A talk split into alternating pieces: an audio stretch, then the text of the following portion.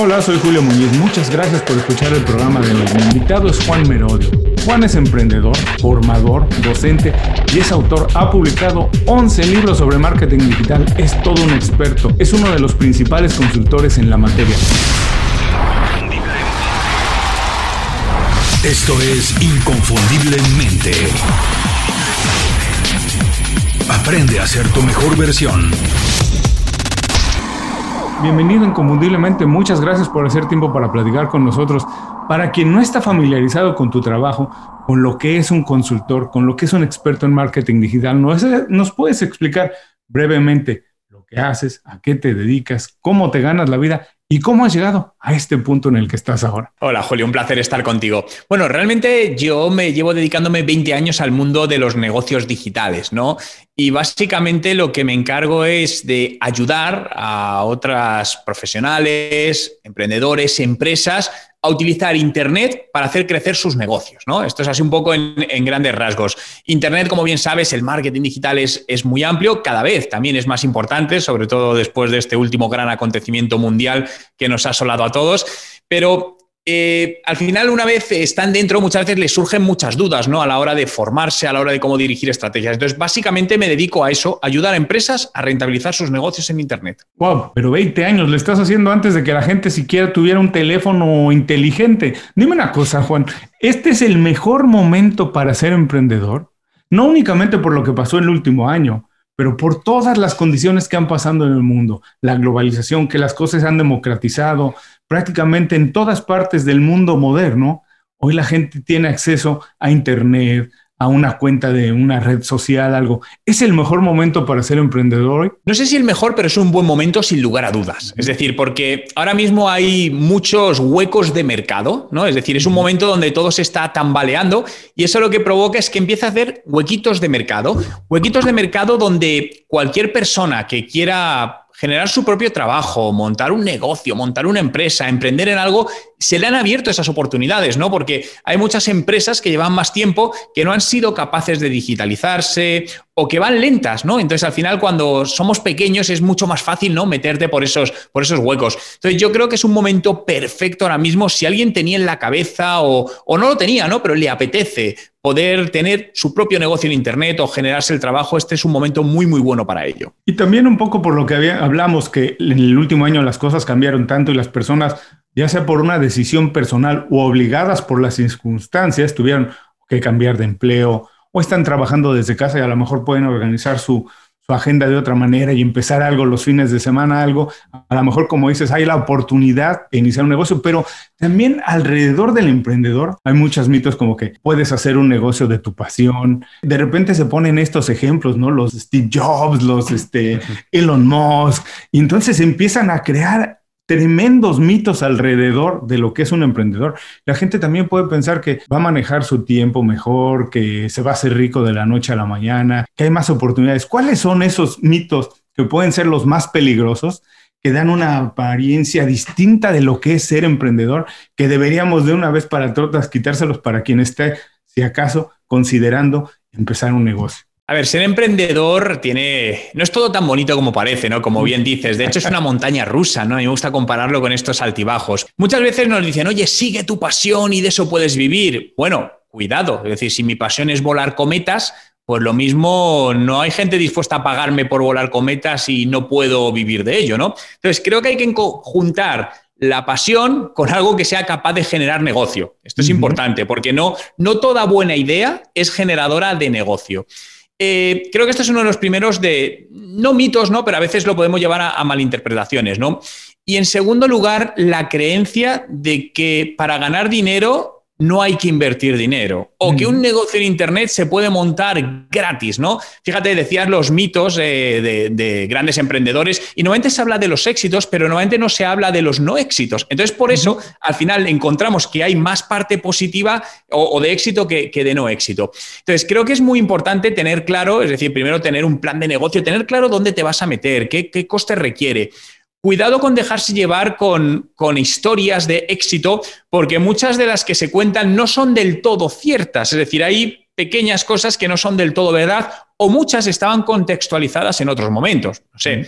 eh, hay una empresa, no voy a decir el nombre grande, pero que hace seis años empezó con, una, con 500 euros de publicidad en Facebook y hoy se ha hecho muy grande. Bien, estamos hablando hace seis años. Es decir, a día de hoy la publicidad en Facebook tiene un coste mucho mayor, por lo tanto, estaríamos descontextualizados. Entonces, yo soy de los que cree que al final eh, te puede tocar la lotería, no digo que no, pero por lo general, para hacer un negocio tienes que invertir. Ahora bien, tienes que ver cuál es lo mínimo que puedes invertir para validar esa idea de negocio, que creo que es lo primero más importante. Un negocio no es una buena idea, son cosas distintas, aunque pueden juntar, ¿no? A veces hay gente que dice, oye, tengo una idea buenísima, no existe en el mercado, nadie la ha hecho. Bien, si esa sensación te, te sucede, cuidado.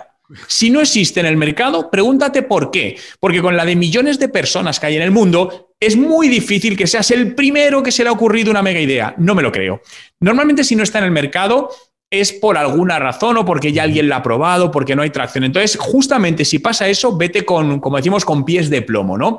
Pero con todo esto, quiero sacarle el lado positivo. Hay muchas opciones. Lo importante es que aprendas cómo poner un negocio en el mercado con el mínimo producto viable o el método Lean Startup, ¿no? que son métodos que con poquitos recursos puedes validar si es un negocio y a partir de ahí hacerlo crecer. Esto que me dices me, surgen muchas inquietudes, muchas preguntas, pero tienes algunas que ya he escuchado antes. Por ejemplo, esta idea de empezar chiquito, fracasar rápido, no ir postergando el fracaso, sino rápidamente aprender si tu idea es un negocio viable, si la gente está dispuesta a pagar por ello. Y en medida de eso, fíjate, yo te voy a comentar rápidamente, yo he trabajado muchos años en la industria del entretenimiento, muchos años con la música, con músicos.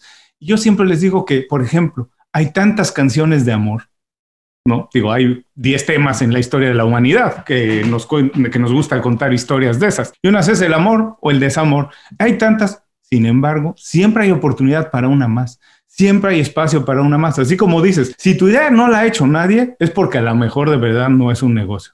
Pero si alguien más ya la ha hecho, está validada y no quiere decir que no tienes que entrar, que sí hay oportunidad, pero tienes que encontrar tu ángulo. Mejóralo, ¿no? Es buscar ese tu ángulo, es decir, cómo puedes mejorarlo, cómo puedes hacer diferente, disrupción, al final disrumpir ese mercado y ver cómo lo puedes hacer con una mejor calidad, con un menor coste, con una mayor rapidez de entrega, es decir, cuál sería ese valor añadido que le vas a dar sobre lo que ya hay. Ahora, importante, ahora en esto con lo que hablábamos al principio, que el negocio se ha ido mucho más a lo digital y cada vez está avanzando más, ¿no? Independientemente, veía una estadística que incluso personas que buscan en los Estados Unidos, cuando se mudan de casa, cuando buscan una tintorería, hoy en día lo primero que hacen es buscarlo en Google para saber dónde hay una.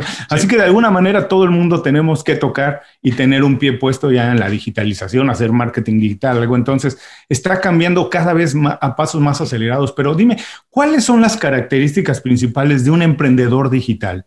¿Qué tiene que tener alguien para decir, puedo, tengo madera, puedo crecer, puedo iniciar? ¿Qué se necesita para ser un buen emprendedor digital? Yo te diría que no tener miedo al fracaso una fuerte capacidad de resiliencia, es decir, de levantarse cuando las cosas no van del todo bien y seguir adelante.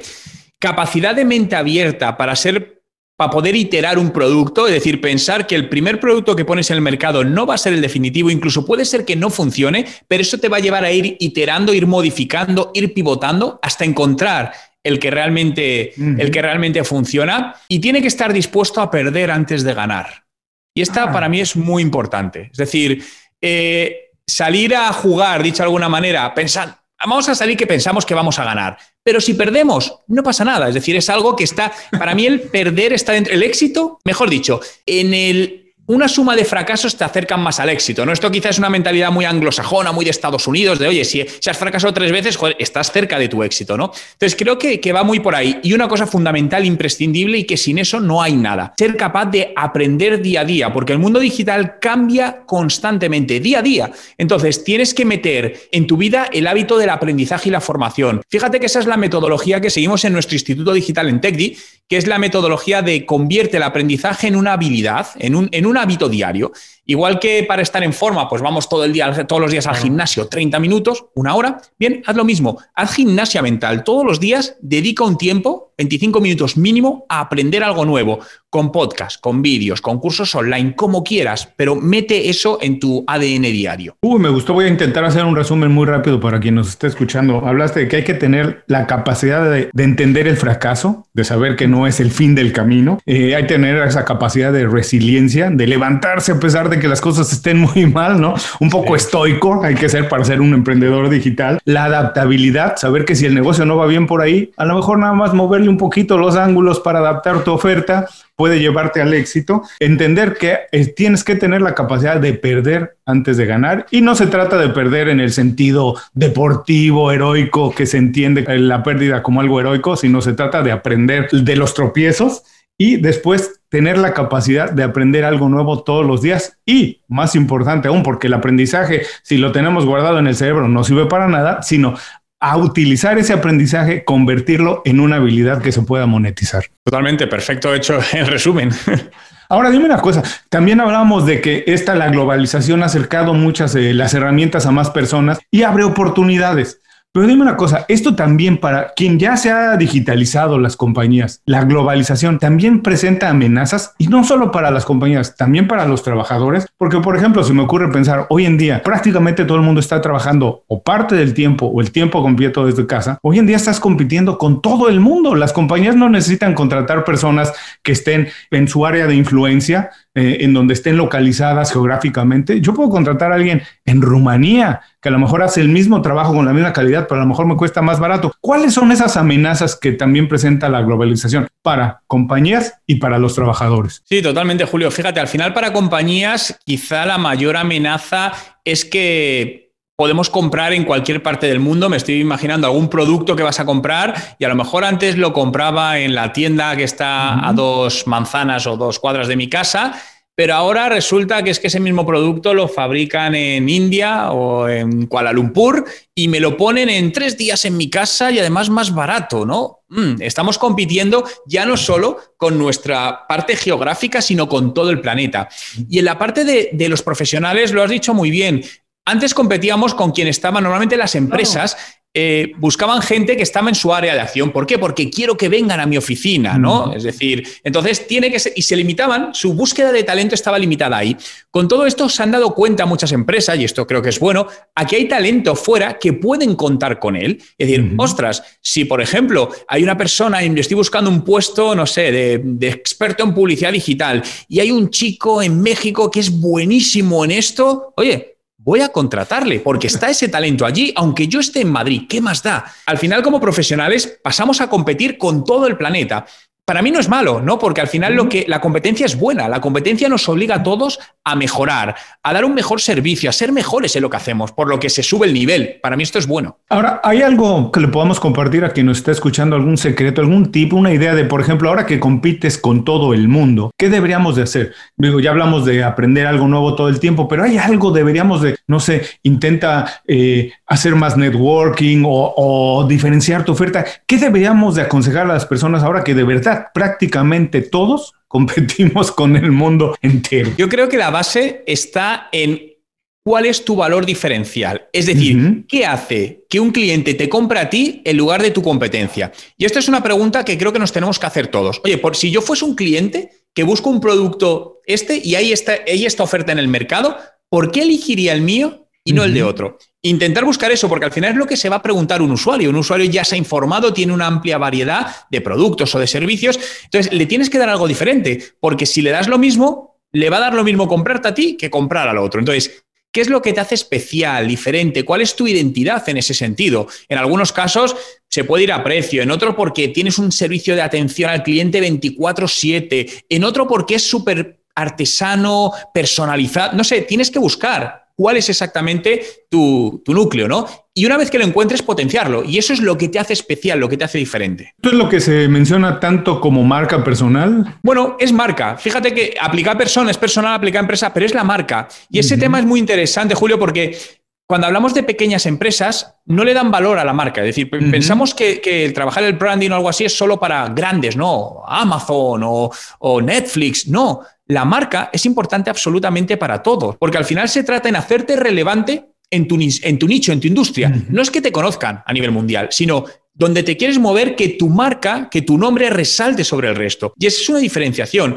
Y creo que todas las pequeñas empresas deben eh, dedicar una parte de su esfuerzo en negocio, en marketing, a trabajar esa marca. ¿Qué sucede? Que como es un intangible que no vas a medir cuánto te retorna en ventas, muchas pequeñas empresas lo olvidan porque dicen, no, pero es que yo hago esto eh, de relaciones públicas, pero es que no me genera clientes.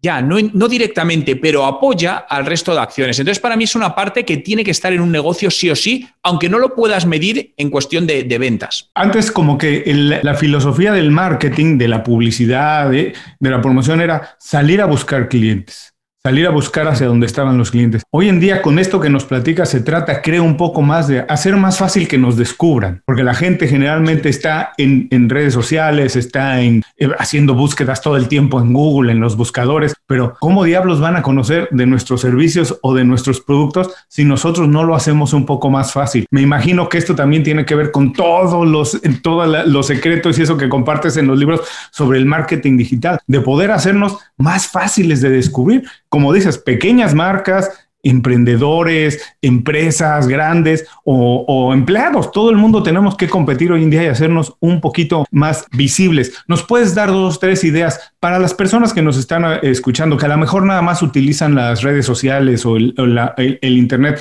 para estar en redes sociales, compartir con sus amigos? Dos o tres pequeñas ideas de cómo utilizarlas más desde una manera más, digamos, profesional. Sí, mira, ahí entraríamos en estrategias de inbound marketing. Es decir, que es lo que bien decías, no voy a buscar yo al cliente, sino voy a hacer que el cliente me encuentre cuando me necesita. Porque si vamos a buscar clientes, nosotros no sabemos, no estamos en la cabeza de ellos y no sabemos cuándo nos necesita. Entonces vamos a llegar ahí y nos decir, pues es que no te quiero y estamos perdiendo el tiempo, ¿vale? Juguemos al contrario. Cuando ese cliente nos necesita o nos busque, que aparezcamos nosotros. Y esto es inbound marketing, ¿no?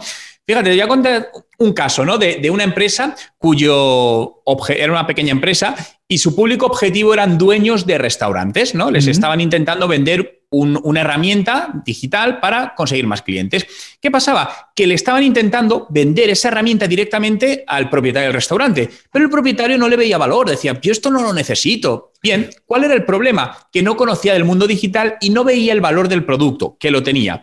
¿Qué se hizo? ¿Vale? A partir de aquí se empezaron a generar contenidos que no vendían, sino que educaban a los propietarios del restaurante a técnicas digitales para conseguir más clientes y se les ponía, por ejemplo, en formato ebook a través de las redes sociales. Llegábamos, hacía una campaña de, publicidad digital, Facebook, Instagram, decíamos, oye, descárgate gratis este ebook para mejorar las ventas de tu restaurante. Claro, yo soy propietario del restaurante y digo, mm, me interesa mejorar ventas gratis, me lo bajo y empiezo a leer, bien, y a partir de ahí te va generando, ¿no? Vas permeando en él cierto interés y luego ahí es cuando ya le empiezas a aparecer y poco a poco le vas haciendo eh, ese que decimos calentamiento, ¿no? Es decir, le vas educando. Creo que la mejor manera de vender a día de hoy es educando al cliente, no forzándole. El cliente vendrá cuando necesite nuestro producto. Puede ser en dos días o en dos años, pero lo importante es trabajar estas estrategias a través de redes sociales constantemente para que llegue un momento que cuando esos clientes necesiten nuestro producto nos compren y nos encuentren a nosotros. Y es un poco como decías esto de dar decía ustedes, generaron estos productos, estos PDFs y información, videos que la gente podía ver de manera gratuita para ofrecer, para hacerte saber de lo que entiendes. Entonces, como que en las redes sociales tiene mucho que ver que estemos dispuestos a compartir lo que tenemos antes de pedir algo a cambio. Ahora, no quiero dejar pasar porque eh, eh, todo el mundo o vive ahora prácticamente en la casa todo el tiempo, trabaja parte del tiempo en la casa, algo, pero las cosas han cambiado mucho. ¿Qué tendencias ves para los emprendedores digitales y la marca eh, y, el marketing digital a partir de la pandemia? ¿Qué cosas han cambiado? ¿Se han acelerado? ¿Qué es una amenaza o qué es una oportunidad? Si nos puedes mencionar algunas cuantas para las personas que nos oyen, que estén atentos. Ah, ojo, tengo que estar atento a esto. Esto se viene. Tengo que empezar a aprender esto. ¿Cuáles son esas tendencias que ves que se pueden avecinar, Juan? Mira, hay una muy clara que es todo lo que tiene que ver con la voz, ¿no? Con, con la escucha. Eh, bueno, ahora vemos que está, de, está en un hype de moda la red social Clubhouse, ¿no? Que, bueno, no sabremos qué va a pasar y con esto no quiero decir que tengas que ir a Clubhouse, ¿no? Pero realmente los podcasts, ¿no? El podcast es una de las herramientas de marketing que le veo más potencia. ¿Por qué? Porque los últimos dos años, desde que Spotify permitió que subiésemos podcast, ha crecido muchísimo el consumo en mercado hispano, porque en mercado anglosajón era más fuerte. Es decir, hacer un podcast es gratis. Es decir, eh, no tiene ningún coste y lo puedes grabar muy sencillamente. Y tienes una audiencia enorme y todavía no hay mucha competencia. Cada vez va habiendo más, pero todavía no hay mucha competencia. Y es el único tipo de contenido que podemos consumir haciendo otra cosa. Porque al final puedes estar cocinando en tu casa, desayunando, sacando al perro, haciendo deporte y consumiendo el podcast. El resto no, un vídeo, un texto, lo tienes que leer y es, tienes que centrarte en eso. Entonces, para mí todo lo que tiene que ver con voz, y en este caso el podcast, es una gran herramienta con la que debemos, debemos empezar, ¿no? Y sobre todo es ir adelantándote, ¿no? Ir probando. Muchas veces tenemos ese miedo de, es que no lo he hecho nunca, es que no sé cómo hacerlo. Bien, no pasa nada, si es cuestión de aprender, si ninguno sabíamos hacer nada y, y seguimos sin saber hacer muchas cosas, pero es ser curioso y decir, a ver, ¿cómo hago esto? Y me pongo a practicar. Lo que decías tú antes, ¿no? No solo se trata de aprender teóricamente, sino una vez que me han dicho cómo se hace, ponerme yo a hacerlo para aprender y hacerlo realmente. Visita inconfundiblemente.com. Descarga nuestras herramientas y aprende a ser tu mejor versión. Gracias por seguir con nosotros. Estoy platicando con Juan Merodio. Juan, ha sido una plática muy dinámica, entretenida, muy informativa, que todo el mundo deberíamos de escuchar varias veces porque seguramente habrá secretos para los próximos meses y años de cómo debemos cambiar nuestro comportamiento profesional. Ahora, en la segunda parte de la entrevista, lo que quiero es descubrir un poquito más de Juan, de qué hábitos y qué consejos nos puedes dar que has utilizado de manera personal para conseguir los logros que has alcanzado. Lo primero que quiero preguntarte es, ¿qué hábito personal? Que a lo mejor es muy barato, que a lo mejor no cuesta nada de dinero adquirirlo, es el que tú consideras que tienes y que te ha ayudado a conseguir más logros. Yo creo que esos hábitos los, los tiene todo el mundo y no, no cuestan dinero. ¿eh? Uno de ellos ha sido levantarme pronto, madrugar mucho. Es decir, normalmente entre las cuatro y media y cinco de la mañana, ¿no? Oh. ¿El por qué? Porque esas primeras horas es cuando tu cerebro está totalmente descansado, no hay, no hay distracciones, ¿no? No suena el teléfono, no entran WhatsApps, no entran emails. Entonces puedes poner foco y esas dos, tres primeras horas de la mañana son horas brutales, ¿no? Donde avanzas un montón y son súper productivas y puedes ser incluso muy creativo, ¿no? Y de otro lado, te diría la disciplina y la paciencia, ¿no? El ser humano, por naturaleza, somos cortoplacistas. Queremos las cosas ya, recompensa inmediata. Hago esto, quiero ganar ya, ¿no? Y realmente creo que el éxito radica en ser paciente, no tener prisa. Es decir, vale, voy a ser constante, mi objetivo es llegar aquí y voy a disfrutar el viaje. Es decir, no solo disfrutamos el fin, sino todo el viaje y vamos haciendo, haciendo, haciendo, haciendo y sin que te importe lo que digan los demás, ¿no? Muchas veces, sobre todo cuando hablo de empieza a grabarte vídeos y súbelos en YouTube, ¿no? Mucha gente dice, Juan, me da vergüenza, es que me grabo y me veo fatal. Digo, genial, no pasa nada, hazlo. Es decir, yo ahora mismo, eh, si veo mis primeros vídeos, me da vergüenza ajena, totalmente, pero eso es bueno. Porque quiere decir que, que, he mejorado. Y dentro claro. de cuatro años veré los vídeos de hoy y digo, madre mía, lo que estaba haciendo. No pasa nada, pero lo importante es que lo estás haciendo. Por lo tanto, que te dé lo mismo, ¿no? En ese sentido, lo que te puedan decir o dejar de decir. Tú hazlo y sobre haciendo vas a ir aprendiendo. La gente nos va a juzgar siempre, no importa cómo hagamos el trabajo, sí. siempre nos va a juzgar y no podemos hacer nada más que eh, hacer nuestro, lo mejor de nuestro trabajo y estar contentos con nosotros mismos. Pero quiero preguntarte también, ¿qué hábito no tienes? Pero te gustaría tener y por qué. Y después quiero regresar a lo de las desmañanadas, por favor, porque me interesa mucho platicar eso, pero dime, ¿qué hábito no tienes? Ostras, muy buena pregunta, ¿eh? Y no te sé decir ni la respuesta en este sentido, porque eh, ¿qué hábito no tengo? Bueno, quizá a lo mejor ser un poco más ordenado con las comidas, ¿no? Uh -huh. Que creo que es importante esa parte.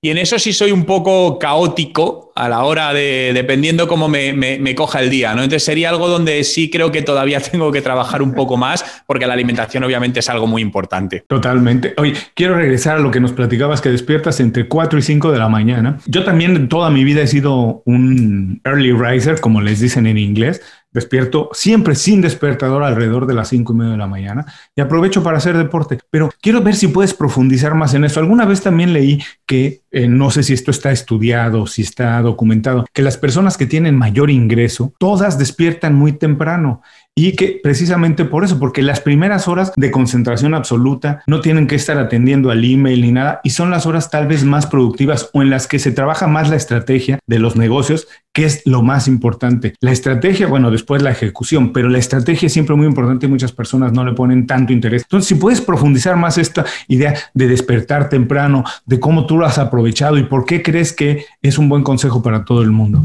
Fíjate, no sé si está demostrado, como bien dices, pero es cierto que he leído siempre que grandes de los, muchos de los grandes emprendedores uh -huh. y millonarios tienen estas costumbres, ¿no? Tienen varias uh -huh. costumbres, una es madrugar mucho y otra leer mucho, uh -huh. ¿no? Es decir, son cosas que se dan. Entonces, esté demostrado o no, yo creo que influyen. Entonces, por lo tanto, yo lo haría. Eso para, para, empezar, ¿no? Obviamente, si madrugas mucho, acuéstate antes. Lo que no puede es uno quedarse viendo Netflix hasta la una de la mañana para levantarse a las cuatro. Esto no, porque al final tienes que dormir. Con esto no quiero decir a la gente que no duerma. Es decir, tienes que dormir porque si no, eh, tu mente no va a estar bien. Entonces, no, no, te va a valer de nada madrugar. Al final tienes que cambiar un poquito esos, esos ritmos. Pero yo creo que esas horas lo que te da son ventaja, ¿no? Es como, imagínate una carrera de atletismo que te dejan salir 10 segundos antes.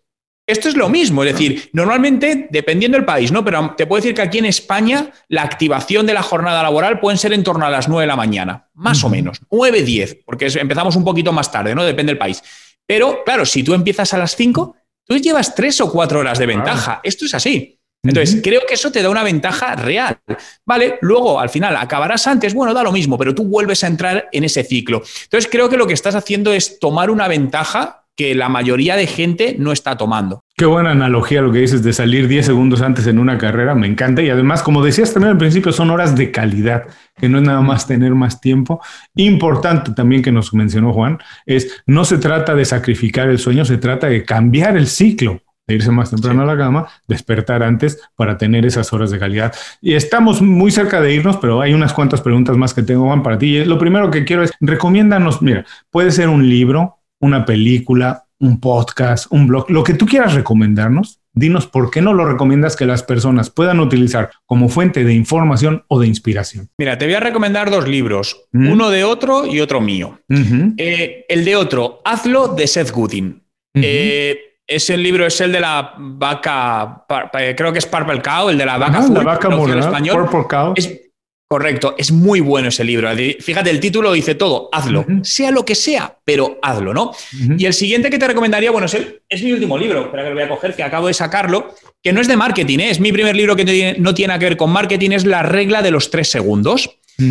¿Por qué? Porque en este libro cuento, es una, es una guía de trabajo de 30 días para desarrollar una serie de micro hábitos para mejorar tu vida personal, que redundará en tu vida profesional, ¿eh? pero es para centrar tu mente y alcanzar tus objetivos personales de alguna manera. Entonces creo que es un libro que, sobre todo en estos momentos tan difíciles que, que estamos viviendo, ¿no? Cada uno en su, en su contexto y su situación, eh, pero es un libro que te va a acompañar y te va a dar unos hábitos muy sanos para ver las cosas con mayor nitidez y ser más optimista. Y a todos los que nos están escuchando, como decíamos al principio, están haciendo ejercicio, están caminando con su mascota, están haciendo otra cosa y no pueden tomar notas ahora, no se preocupen, los tenemos muy bien cubiertos. Regresen más tarde a las notas de este programa y van a encontrar los enlaces directos a las recomendaciones de Juan. Juan, me gustan mucho las recomendaciones de los invitados porque hablan de ellos nos dicen un poco sus intereses, lo que hacen a lo mejor en sus tiempos libres. Y como sabes, el programa se llama Inconfundible. Así que quiero saber a Juan Merodio qué lo hace inconfundible. Mira, yo te diría, yo lo llamo intensidad.